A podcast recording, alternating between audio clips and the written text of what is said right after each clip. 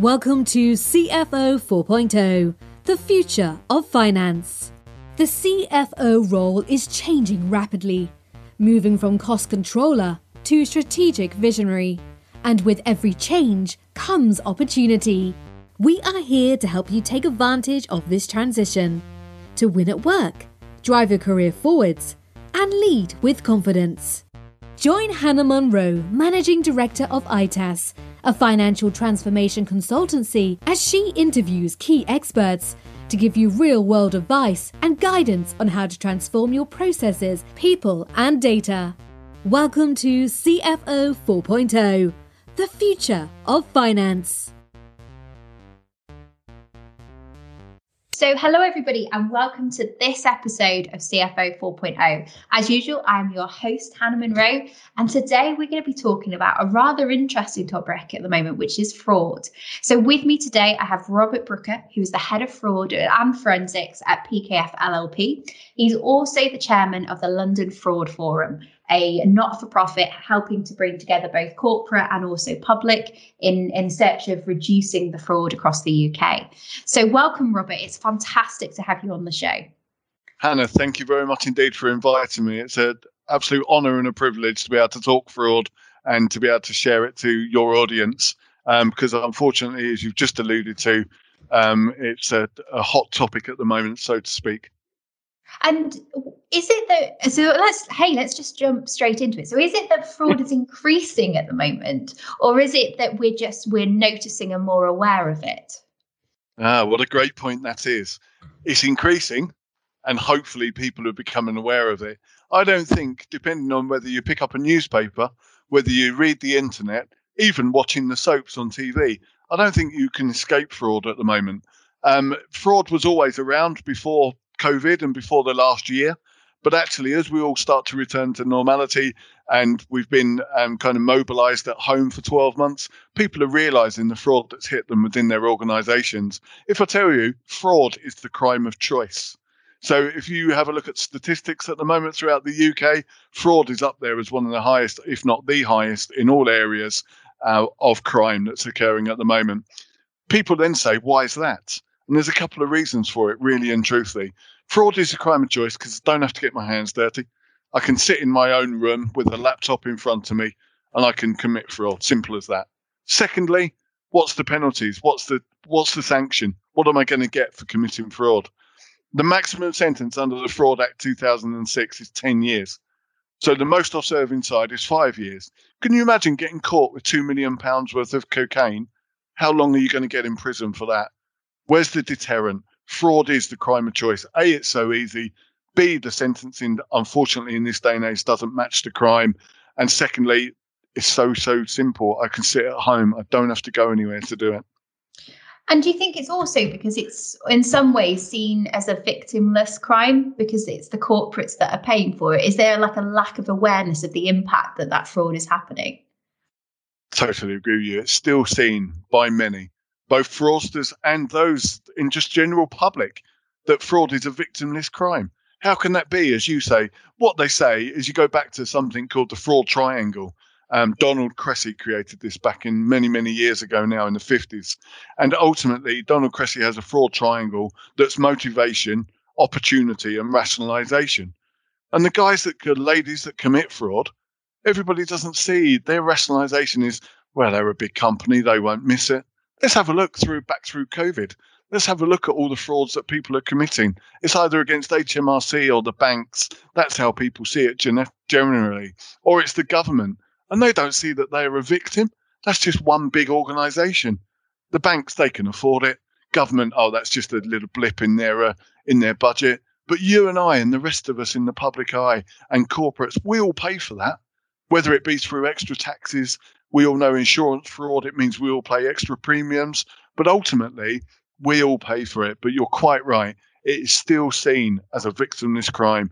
And that's awareness and education. We can't do enough awareness and education. It's really interesting you bring that up because speak to anybody and you speak to FDs um, in many corporates or small and medium enterprises, wherever it might be, and you ask the question about how much fraud you have going on in your business? And they will say, I don't. The ones who say I don't, there's a follow up question to that straight away. and that is how much awareness and education do you do? Because to me, everybody's got fraud. It's just a case of whether you find it or not. You proactively find it or you advertise. How would I report a fraud if I don't, I've never been told about it? A, I don't know what fraud is. B, I don't know how to report it. Why would you? You've got nothing to go by at all. All I do is encourage people. Please, please look at education and awareness. Look at being proactive. And there's some real simple stuff you could do about being proactive, as simple as looking at your supply chain compared to your employees. And let's have a look at addresses and let's have a look at bank account details and make sure you haven't got it.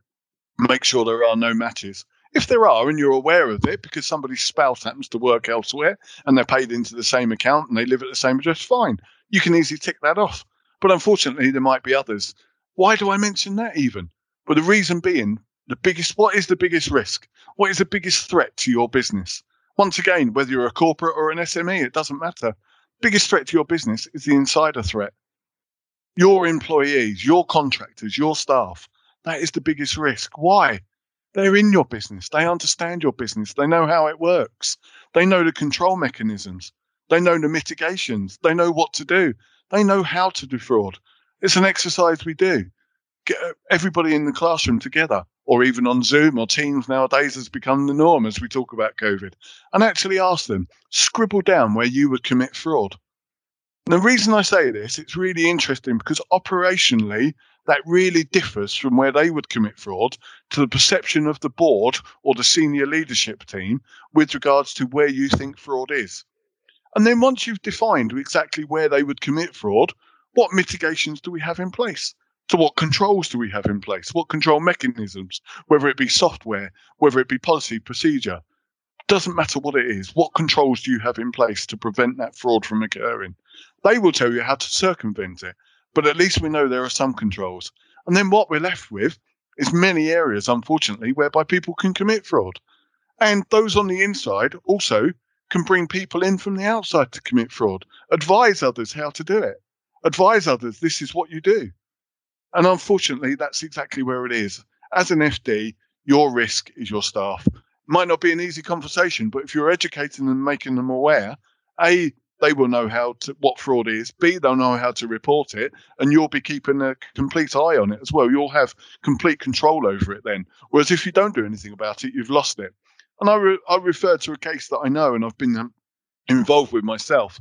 And he worked in a professional services firm. Okay, they'll remain anonymous, but he worked in a professional services firm in accounts, and he had autonomy for accounts payable and accounts receivable. Which okay, we can all question. But once again, we're back to the we're back to the control mechanisms. And he raised it as a risk on his first couple of days during his first week and said, I really don't like this. I really don't feel comfortable with it. And he was told by the financial controller, just carry on. We've got a big backlog at the moment because we've had nobody in post. Please just clear that backlog and we will then sort out. So we've got the, uh, we've got the risk and we've got the control mechanism in place.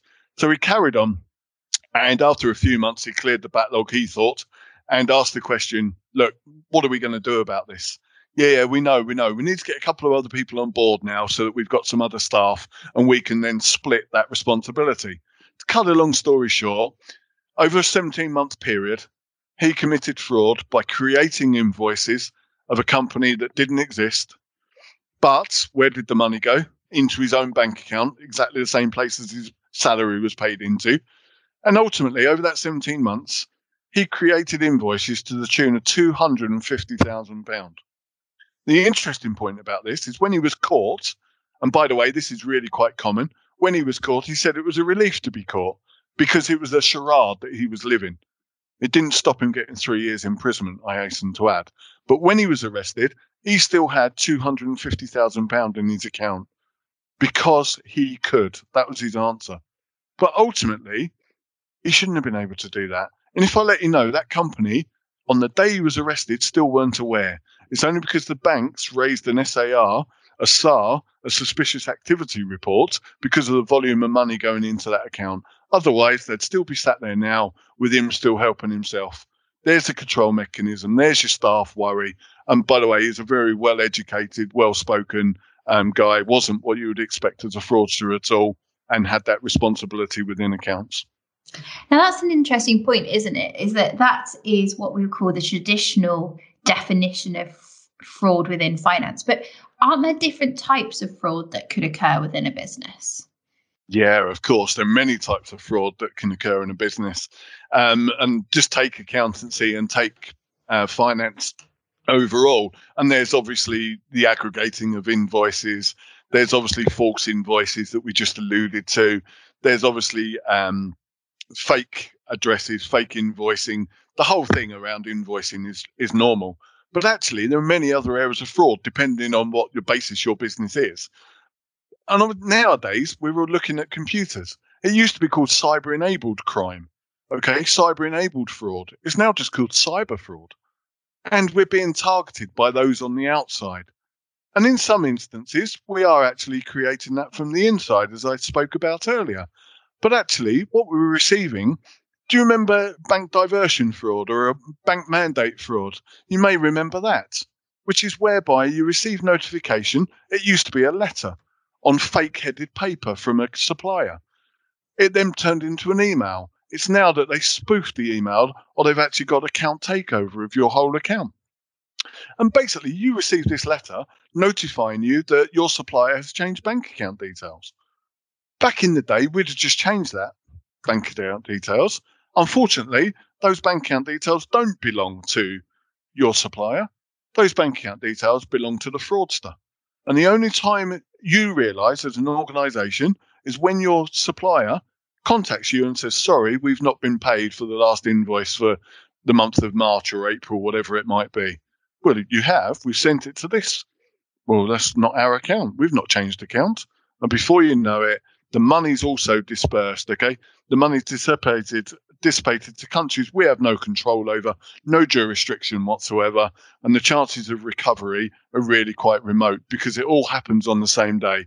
The fraudsters are set up for that money to hit one account, and then there's automatic transfers from that account elsewhere to go throughout the world. And that account is only used for fraudulent tra- transactions. It's not used for any other reason. And there's a that is one of the most common, unfortunately, even in this day and age. So you might say, what can you do to stop it? Please, please don't just take um, it for granted when you receive an email. Right click on it, make sure that it is actually from who you think it is.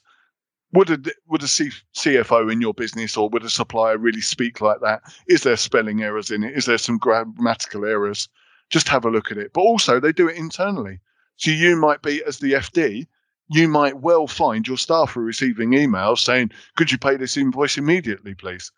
Generally speaking, you're not going to ever send an email like that. And hopefully that would trigger an alert, a red flag to that member of staff. But it still happens. People still pay it. And that's and, real common. Sorry, Hannah, go on. No, no, it's all right, and I think it's quite interesting because I have this this actually have this conversation with customers quite a bit because actually technology can really help with that. So if you you know move away from using things like emails, which can be replicated, to using more secure and digital forms of sort of authorization and have multiple layers, that uh, you know, for instance, you can put like um, authorizations on or, or alerts when bank details change and limit who can change them, etc. So there's all sorts of things that I guess can go into systems, but if you if everyone takes that email at face value, I guess that's where the challenge is, isn't it? Really. Of course, yes, exactly. Because we all live in a world and a society where we want to believe what we're told. But unfortunately, unless you've been in fraud for 20 odd years like I have and you become a complete cynic, then we should do.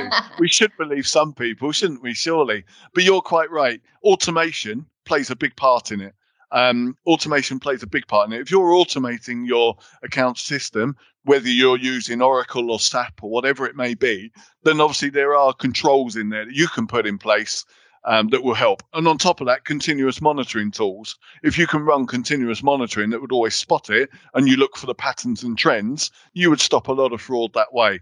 But not everyone, unfortunately, is that advanced or has that luxury, if you like, of actually having that SaaS software, um, as it may be, as you alluded to. And I guess so. You've mentioned sort of obviously fake invoices. We talked about changing bank accounts. We've talked about false, um, you know, false requests for um, payment of invoices that don't exist. What other types of fraud have you seen in, you know, the many years that you've been doing this?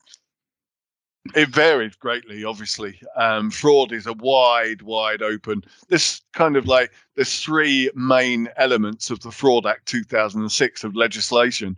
One is false by false, sorry, one is fraud by false representation, which basically just means a lie, means driving a bus through it um, and anything you can imagine. There's many, many frauds out there. You'll notice if you join me on LinkedIn or you have a look at my account. I've spent the last 10 years, prior to last two and a half, where I've been head of fraud and forensics at, at PKF. I was head of fraud at Transport for London, TFL, responsible for the underground, obviously responsible for um, buses, responsible for rivers, many, many things. And everyone always thinks, oh, what's the main fraud? Is that Oyster card? Yeah, we suffered with Oyster card fraud, of course and that included cloning, believe it or not. Um, and then counterfeiting. There's another large area. Counterfeiting of the ticket. We all get a train ticket if you live outside of London. They're kind of like a yellowy and orange kind of normal train ticket with a mag stripe ticket on the back, a magnetic stripe. Then people had cloned those as well. We dealt with that. But our main threat and our main risk was procurement. The whole procurement cycle from the moment you get a tender through to the moment you pay, the procure to pay, which obviously you guys as FDs really are involved in the sitting, um, and the whole procure to pay piece. Because when you're sending out a tender, as you can imagine, TFL, and let's take Crossrail as an example, the largest um, multi billion pound project in Europe over the last goodness knows how long, if not ever. Um, and you'd look at the procurement process to get those services provided, people with it's about capability and capacity to deliver that work. People are prepared to tell any lies that they wish on that tender application. They really are because they really think they get the foot in the door. They've got a job for life and also the value of that tender. So that was a large area that I dealt with. Since I've been here, um, within PKF and working for various clients in small, medium enterprises and large corporates, as well as the public sector, uh, charities, etc you see many different frauds, and a lot of them, unfortunately, are staff orientated. Let's not forget those of you that are coming into the world of finance. Let's not forget the basics around your staff as well. We still have timesheets. People still fraudulently claim money via timesheets. I know it sounds odd. I know we haven't had any for last year. People still fraudulently claim expenses. Let's look at governance of gifts and hospitality. Let's look at segregation of duties. So let's look at gifts and hospitality first of all. You have a gifts register. Do people actually declare what they received? The most important and the most one, the most important gifts and hospitality declaration for me is where people put nil, and actually they've received something. Yes, they've committed themselves then, but actually you'll be amazed at how many people do that. You will actually be amazed at how many people do it and it does it fall within your policy. We're back to governance here as well. So, what does the policy for gifts and hospitality look like? You probably have a twenty-five pound, fifty pound limit. Do people exaggerate that? Do people take it? Do people spread that around to ensure that it doesn't reach it? So, once again, the equivalent of aggregating, if you like, people spread the cost. So they, they say, oh, yeah, it's below, below 25 quid. And then we look at segregation of duties, really quite apt during um, the COVID period and a, a case I've dealt with whereby people felt that everybody segregation duties to those that you're not known, and obviously um, ensuring that different people are doing different roles, often set up on SAP or Oracle. Um, but equally, it's not always. There aren't always segregation duties. What reason? People were furloughed. People were made redundant. It wasn't always updated. And unfortunately, that person was asked, could you do this? Could you do that? So they are signing off on a, a, an invoice or a purchase order. And they're also um, obviously creating that purchase order as well. Or you might notice it, unless you have continuous monitoring software, it could be at a weekend, it could be out of work hours, it could be a bank holiday that they're signing off this stuff. There's many ways, if you're that way inclined, to commit fraud. The other, and it still touches on many organizations and corporates, is contact centers, stroke call centers. During the, obviously prior to lockdown, you're all aware, I'm sure, of PCI DSS, payment card industry data security standards. And this really is now getting into where a lot of fraud is around data because the data is worth fortunes externally. So, under payment card industry data security standard, standards, inside that call center, contact center, you're not allowed a pen and paper. You're not allowed a mobile phone. How do we stop that working at home? We've got no control over that whatsoever. And people have been working at home, enabling them to do that. They've worked at home and they are writing down whether it be bank account details, whether it be names and addresses, to create identities of other people, to steal those bank account details, get on the dark net, sell those on to um, the fraudsters. And basically, that's what's now known, unfortunately, we all know as sucker lists. And those sucker lists are those vulnerable people whereby they share those names and th- those details around. And they're the people you all hear about and we read about regularly. They receive a call or an email about investment fraud. It might be wine, it might be gold, it might be whatever it may be. The next day, they're receiving a call about a courier fraud and then a mobile phone fraud, whatever it might be. Unfortunately, this is what the fraudsters do. They glean all of that information from the dark net but they've got people in these call centers providing them that detail and that data. And data is obviously huge. So we talk a lot about sort of um, you know the different types so we've talked about obviously financial fraud talked about data fraud so if we are trying to if we what are the sort of red flags that we might see and what are the reasons that people actually commit fraud in the first place Right, let's go back to um, Donald Cressey's triangle, if we may. And we look at Cressey's triangle and we talked about the three areas. And the three areas that we had were obviously motivation, opportunity, and rationalization. So we talked about providing a fraudster with the opportunity. The motivation for them might be a habit, gambling, addiction, alcohol, drugs, extramarital affair, I've come across all of those. And ultimately, they need the motivation for that extra money. They can't live the normal life. Quite often, you find a fraudster does have a job, but it's not enough money to enable them to do what they want to do. So they can live their normal life and pay the bills, but they can't have their uh, drug habit or they can't have their gambling addiction. And let's look during the last 12 months of COVID. Unfortunately, gambling addictions have gone through the roof because people are able to sit on their laptops at home and nothing else to do. So that becomes their motivation for wanting to steal the money and get the money. The rationalization, as we heard earlier, well, it's a victimless crime. The big corporate's not going to miss a few quid of this. Um, the government, whoever it might be, they aren't going to miss it. So they've got the opportunity, they've got the motivation, and they've got the rationalization. Now, when we look at finance, and let's look at, as you say, uh, let's look at finance risks, Hannah, and red flags. What do we really mean? So let's talk about. we've talked about expenses claims and suspicious amounts, unusual items, delegations of authority. That's another one. Who actually is authorized to do it? So who has that delegated authority apart from the segregation of duties? Actually, who is that? Are they up to date all the time? Do we make sure they're up to date? Because these are all red flags that, if you haven't got them in place, could be tr- problematic. Transactions uh, initiated without appropriate authority purchase orders, consistently posting dates and invoices, um, obviously inappropriate or unusual journal entries, manual adjustments to accounts. Um, there are many, many areas like that that are warning signs for you to look at. And then where are the red flags? What are the risks? Uh, we talked about false expense claims, duplicate, inflated claims, bonuses where there's a financial incentive to achieve, massaging figures to improve final accounts. I dealt with the case of a project manager um, from a supplier to, I don't mind admitting, to TFL at that time. And ultimately, they were on a bonus scheme depending on how much work was delivered on the project. And they had subcontractors working on other projects, but actually were billing the time to that project because the other projects were up to date. They were okay with that, and they were falling behind on the TFL project. So what they ensured was all of the invoicing related to that case and related to that piece of work. And the guy said to me, I've never been I remember interviewing him. And this is the thing about fraud. You have to admit the interviews. Don't follow your nose.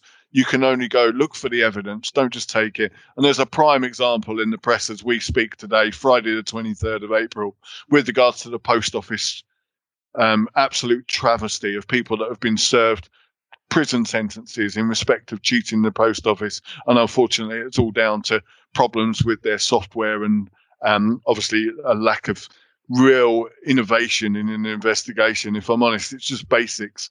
You shouldn't just be told acting upon what you're told. You have to go and find that evidence. And that's a prime example of it. You have to do that.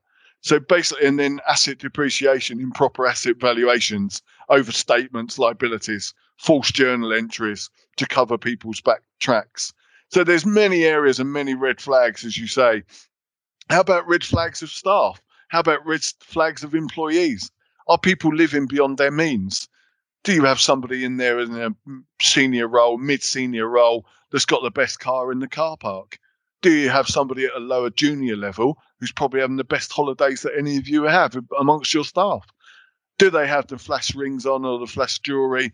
Are they? Although watch nowadays seems everybody seems to have a nice watch, but actually, does it really match? And look, I'm not for one moment. I said earlier I'm cynical. I'm not for one moment saying that everybody's fraudulent. I appreciate they have wealthy partners, wealthy families, but actually, does it all add up?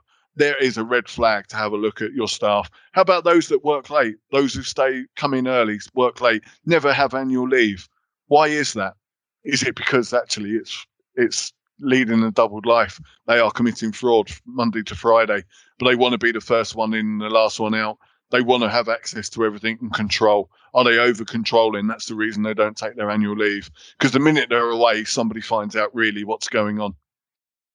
Raise your game with Sage Intacct. Bring down your close time by up to 79%. Use agile real time reporting for instant visibility. Land an average ROI of 250%. With the heavyweight cloud software rated number one for customer satisfaction. Finance that packs a punch. Find out more from ITAS, the UK Sage Intacct Partner of the Year, at itassolutions.co.uk. So that's quite interesting when you're talking about sort of red flags. Do, do these kind of fraud cases normally escalate? Do people start small and then it gets bigger, or or is it normally people go, you know, for the for the end goal straight away? How no, these... that's yeah, that's great, Hannah. And you're you've done quite a bit of background, or you know quite a lot about fraud. Being the cynic, I'm not going to say another word. Um, no, that's a really interesting point. There's two types of fraud. So there's high value, low volume. Yeah. Okay. But the chances are we've got controls in place to prevent that. The flip side of that is the high volume, low value.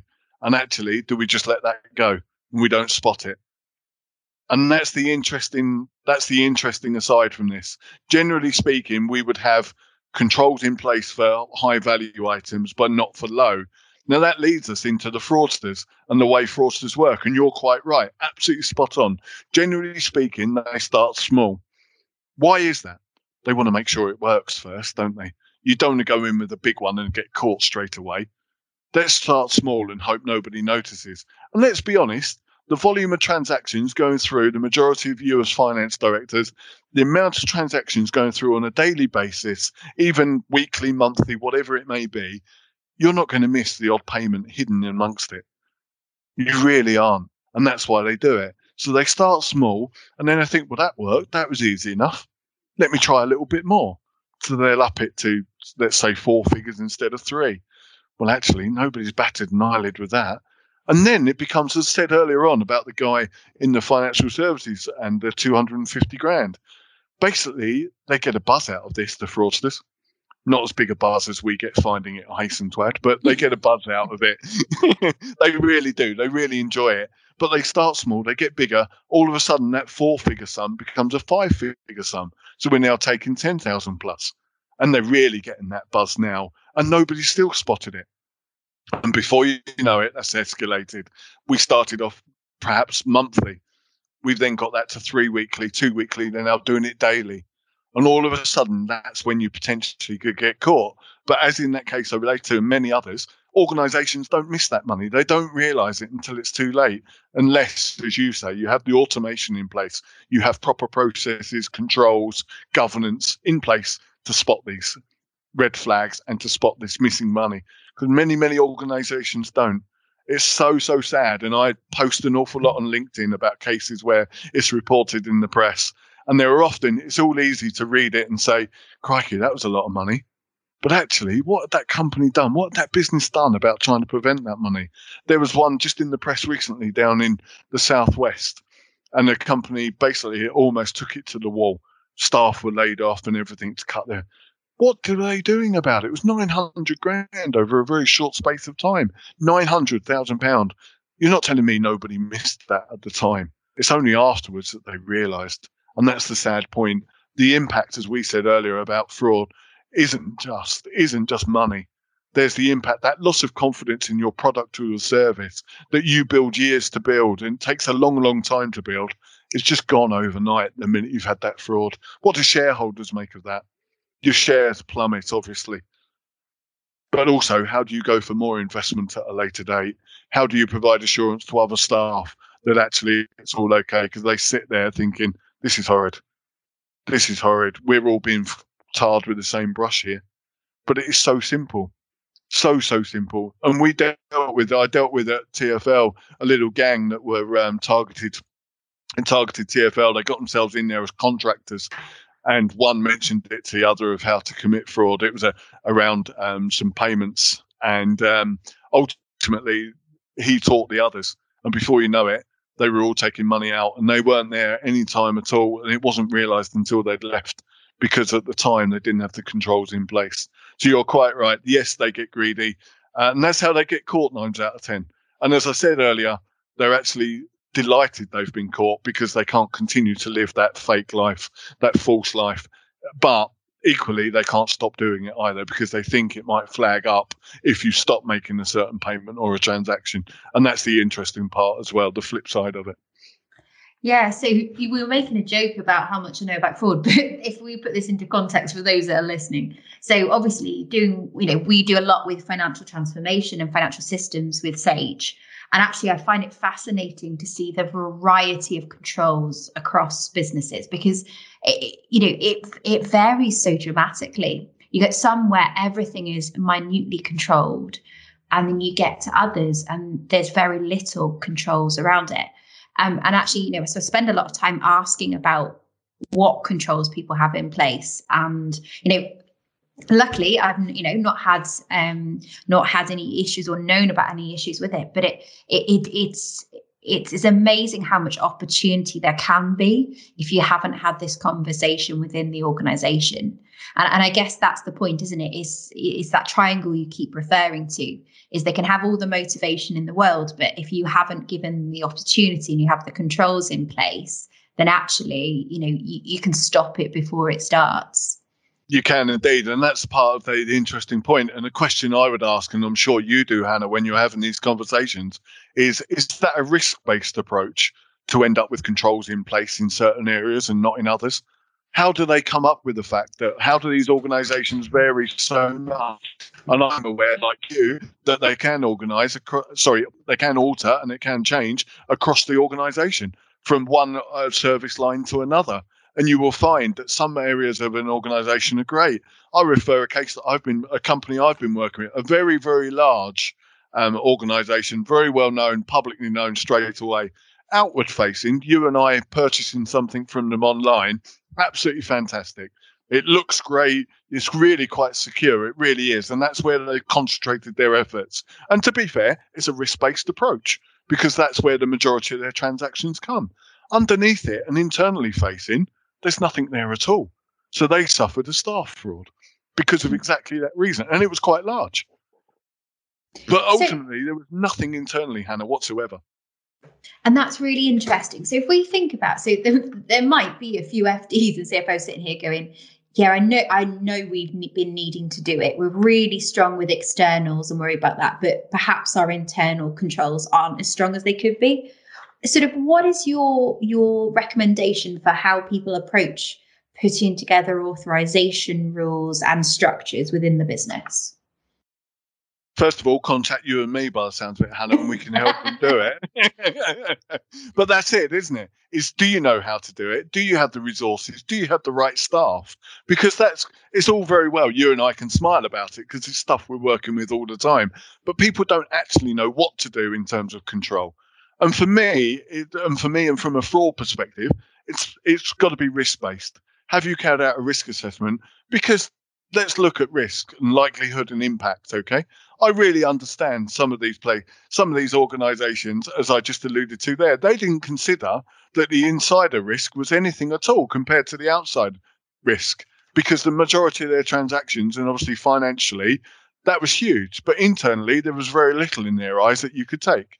But as I said earlier, you look at a supply chain, it's actually quite a lot of money. So anyway, so they use that um, organization as an example. So let's look at the risk. And I said, you just haven't really looked at the risk of staff or you haven't looked at the general risk internally.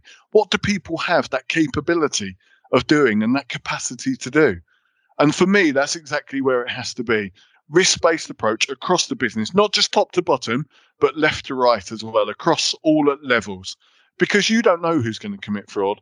One time, going back during my 20 odd years of being in fraud, the profile of a fraudster, I fit it perfectly. Senior management, middle aged, been in the firm a long time, knows how it all works. That would be your fraudster.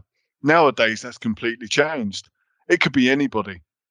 And I don't just mean internally, I mean externally too, but you'd always look internally at what that could look like. So for me, a risk based approach needs to be taken, and you need to weigh up that risk across both transactional around, as we just described, opportunity controls. Um, who has access? What are the access controls like as well?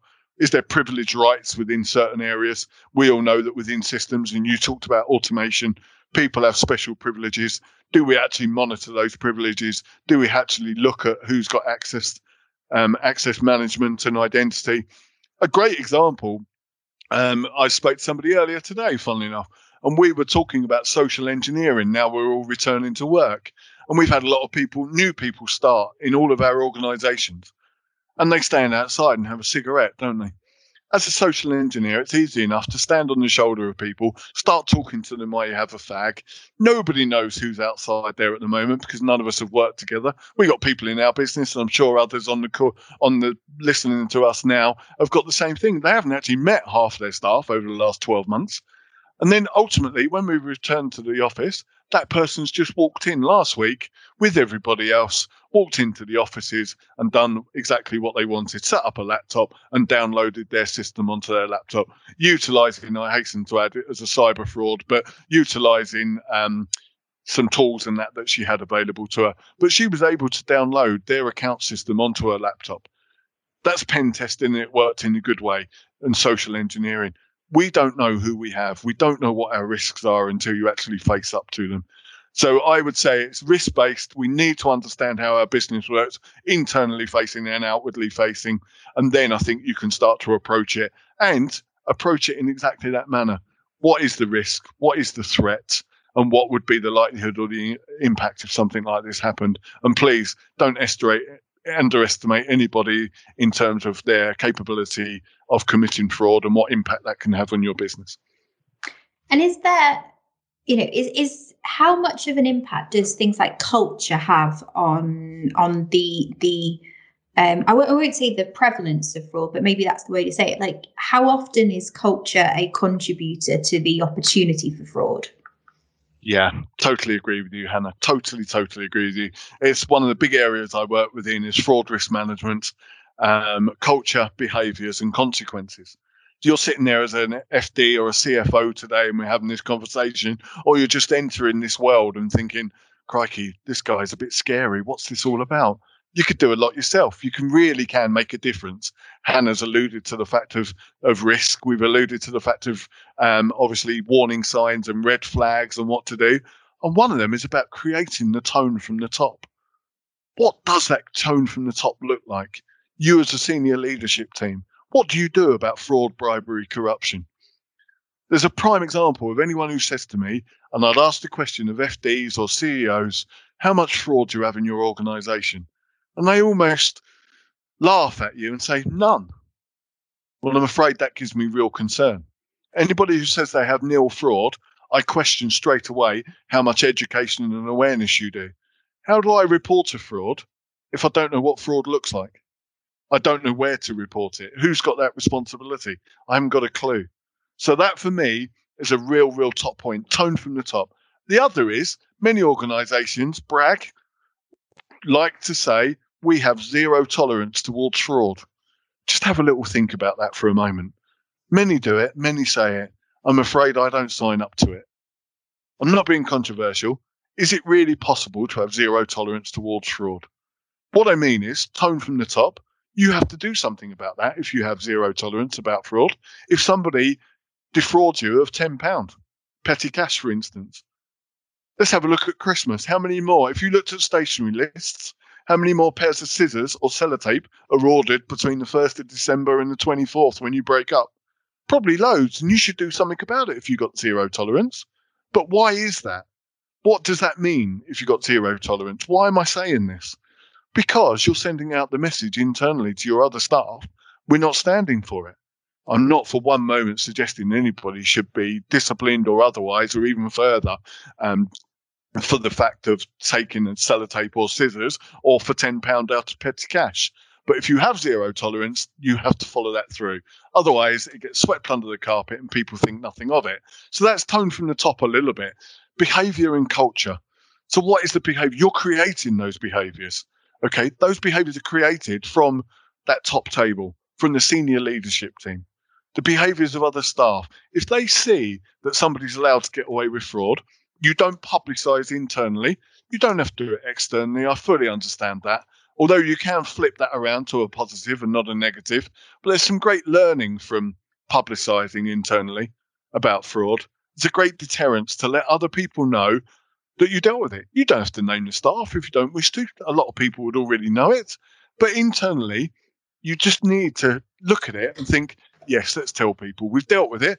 You might only look, you have three options. And the first question you ask at an investigation of senior management and leadership when they're asked you to come in and investigate, what do you want out of this?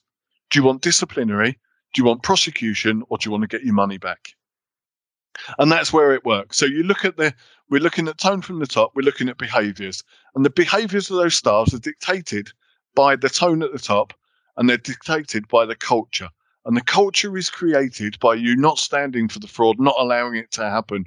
If it happens and you haven't got anything in place, because you do the education, you do the awareness, you make sure everybody knows what fraud is. You publicize when you're a victim. You publicize others within peer mm. groups or peers you publicise what else is going on in the market.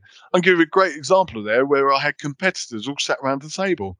And for the first three months or so, they wouldn't ever talk about what went on in their own business until they realised they could learn from each other.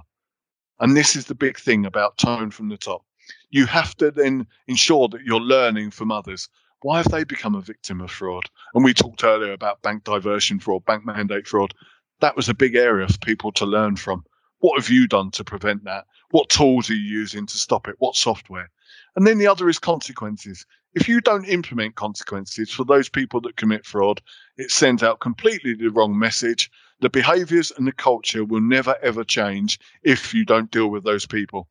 And uh, by dealing with them, I do mean dismissing, I do mean prosecuting, I do mean recovering the loss. I just worked with a client at the back end of last year and ultimately they still let the person walk out the door with a reference. Okay you might say there's some there is some legislation around that. You can just still say that that person worked for you from x date to y date.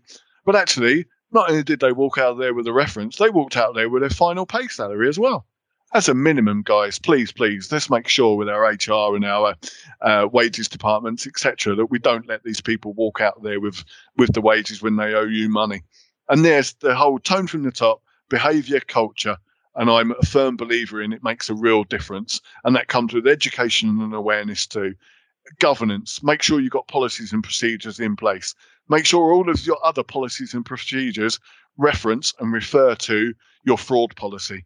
Do you have a response plan? I could pick it up and I know exactly what will happen if A, I'm a victim of the fraud, I find a fraud, or even I am the perpetrator. I know what happens in a business. Everybody should know but we don't necessarily have that. We don't necessarily have exactly what is required in our organisations, and the governance piece is really, really important. Do you have a gifts and hospitality register? Yes. Do you have a policy that goes with it? Do you refer to its gross misconduct if you fall foul of it? And then do you refer to the fraud policy or strategy, whatever it might be you have? So really, really important the whole way through. Governance really does roll into behaviours, culture, and it sends out the right message. And you know what? It's a more of a positive than it is a negative. Unfortunately, that's how people see it sometimes. Brilliant. And and do you know what? For any CFOs listening, I think there's some great points in there. So so if from what you're saying there, a couple of things that people should be considered. So, firstly, is doing a risk assessment to understand where their risk is and what their exposure is at the moment. You know, understanding are you giving people the opportunity to commit fraud? And and I guess secondly, it's then um, working with your team as well to make sure that they are aware that fraud can occur. They know what opportunities there are for fraud and how you know, and I guess how to report it as well was a really good one. I think you pulled yes. out of there. And um, whistleblowing, do you have the whistleblowing? Do you have an internal team or an external team? People take a, obviously, people are loath to report internally because they feel that it will just get swept under the carpet. If you have an external reporting line, the chances are people will be more confident in reporting. And it's knowing what to do and how to go about it and making that as easy as possible for people. It's just simple things like on the back of a toilet door, you have a poster. On your intranet you put some regular stuff on about fraud. It doesn't have to be about your business. It doesn't have to be about your industry. It could be just generically. I'll tell you why. If you get people thinking about fraud in their day life they will think about it in their work life. How many of us were have been a victim of fraud start off with many many many of us or we know somebody that has and actually what do we do about trying to help them what do we do about it if I've been a victim of fraud, I promise I then bring into the workplace my own experience. I'm a little bit more careful and a little bit more um, stringent around what I do and how I just sign off stuff or whatever my role might be. So if you can just get them thinking about fraud in their general day to day life by posting on the internet, Action Fraud is a great source of um, information. City of London Police um, website, Action Fraud is where all fraud should be reported to ultimately um, because unfortunately it won't get dealt with just by your local Bobby on the beats. But please bring in a corporate or however you wish to do it. But they have some great stuff on there about fraud prevention, um, as well as cases and what's going on in the world. So yeah, completely agree with you, Hannah, entirely. That is the way forward: is to make sure we're educating people, making them aware, make sure we've got policies and procedures, and make sure everybody knows how to report it and what's expected of them. What is expected of me as a member of staff with regards to fraud? What should I do about it? Because a lot of people might be a little bit conscious. I don't really want to report that. I could get in trouble myself. It could backfire. Give them the confidence to report because that's the only way you'll find it. If you don't do anything, as I said earlier, if you don't do any education and awareness, it could all be happening around you and you wouldn't ever be aware of it.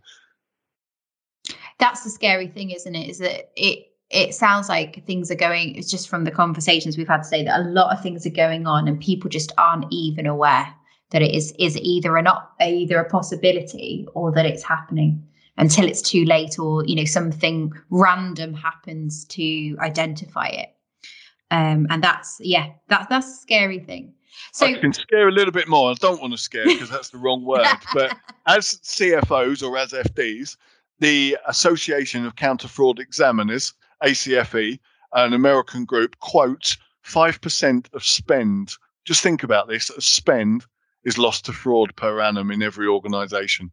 Wow. You might say, we've done lose 5%. How would you know? How many of us on here now listening to us actually go and find that 5% or try and find that 5%?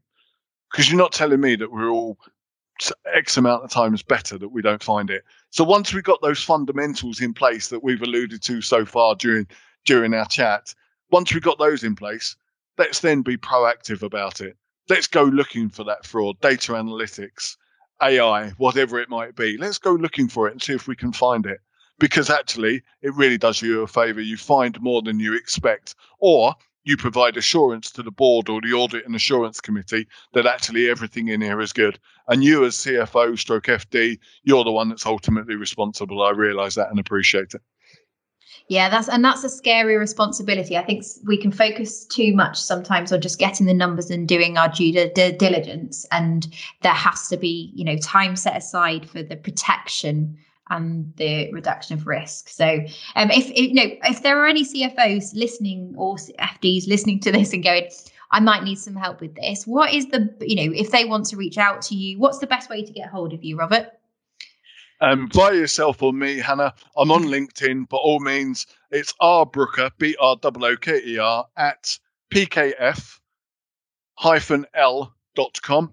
Or telephone number is 07917 182 and I will share that with Hannah afterwards. Hannah's got my details, but if any of you know Hannah better, or you want Hannah to bring it to me because you find it all a bit difficult, a bit awkward, please don't hesitate. I don't mind that at all. I fully understand. If some of you want to ask or run stuff by me, um, I'm more than happy to work with you to try and help you um, get an understanding exactly what that fraud landscape looks like in your business and let's have a look at others. How do you compare with other organizations within your particular group of companies, families, etc., etc.?